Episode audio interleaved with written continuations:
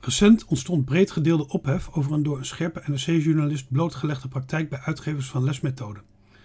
Veel grote uitgevers blijken open te staan voor de gevoeligheid van een kleine groep orthodox-religieuze scholen voor al te wereldse of niet-traditionele voorstellingen van zaken en schoolboeken.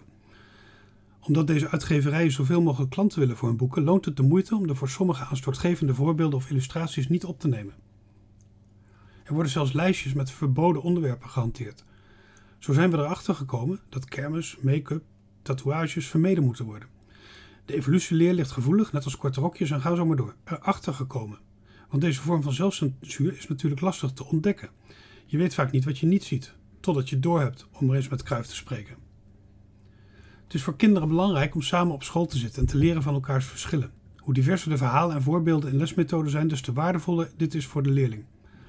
Op het moment dat je maar één norm laat zien in lesboeken, vrouwen in bepaalde rollen, voornamelijk witte mensen en mannen, heteroseksuele perspectieven en mensen die er allemaal stereotyperend degelijk uitzien, dan geeft het een vertekend beeld van hoe de maatschappij daadwerkelijk in elkaar zit. En kunnen kinderen het gevoel krijgen dat zij er niet bij horen.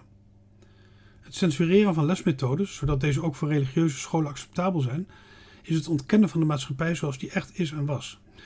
Op deze manier wordt er bewust voor gekozen om leerlingen vanuit een bepaald perspectief te leren hoe de wereld en de Nederlandse samenleving in elkaar zitten. Het gevolg hiervan is ook dat hun eigen identiteit mogelijk wordt ontkend en onderdrukt.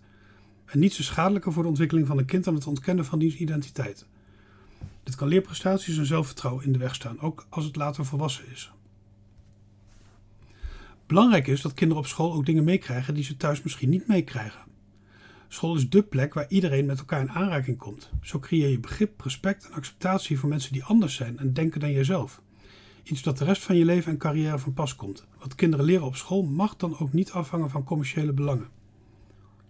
De Onderwijsraad adviseerde vorige week nog dat de inspectie van het onderwijs gebruikte lesmethodes kritisch moet bekijken op de vraag of zij een realistisch beeld van de samenleving geven in al zijn diversiteit. Dat steunen we bij de VO van harte. Evenals het als de oproep van diezelfde raad om de burgerschapsdoelen nader uit te werken in kerndoelen, eindterm, examenprogramma's en dergelijke. Dat geeft scholen meer houvast, ook bij het bepalen van de mate waarin lesmethodes geschikt zijn. Maar we voegen er iets aan toe. Een dringende oproep aan scholen, leerkrachten en directies om bij selectie van lesmethodes de mate waarin de lesmethode diversiteit op allerlei terreinen laat zien te gebruiken als belangrijk selectiecriterium. Lesmethodes die uniforme beperkte beelden van de werkelijkheid gebruiken, zouden wat ons betreft moeten worden uitgesloten door scholen. Dat zet de uitgevers waarschijnlijk meer onder druk dan de oproep die we desondanks ook aan hen doen. Stop hiermee. Stop met lijstjes met verboden onderwerpen en woorden. Stop met zelfcensuur. Stop ermee onder het mom van allerlei zogenaamd nobele doelen een kleine minderheid te laten bepalen hoe elke leerling de werkelijkheid geschetst krijgt, alleen maar om een paar centen meer te verdienen. Wellicht tegen beter weten in maar is hopelijk nog een geintje moraal in de boardrooms van de uitgeverijen te vinden. En ja, raden van commissarissen, jullie hebben ook een maatschappelijke functie. Dus stop ermee.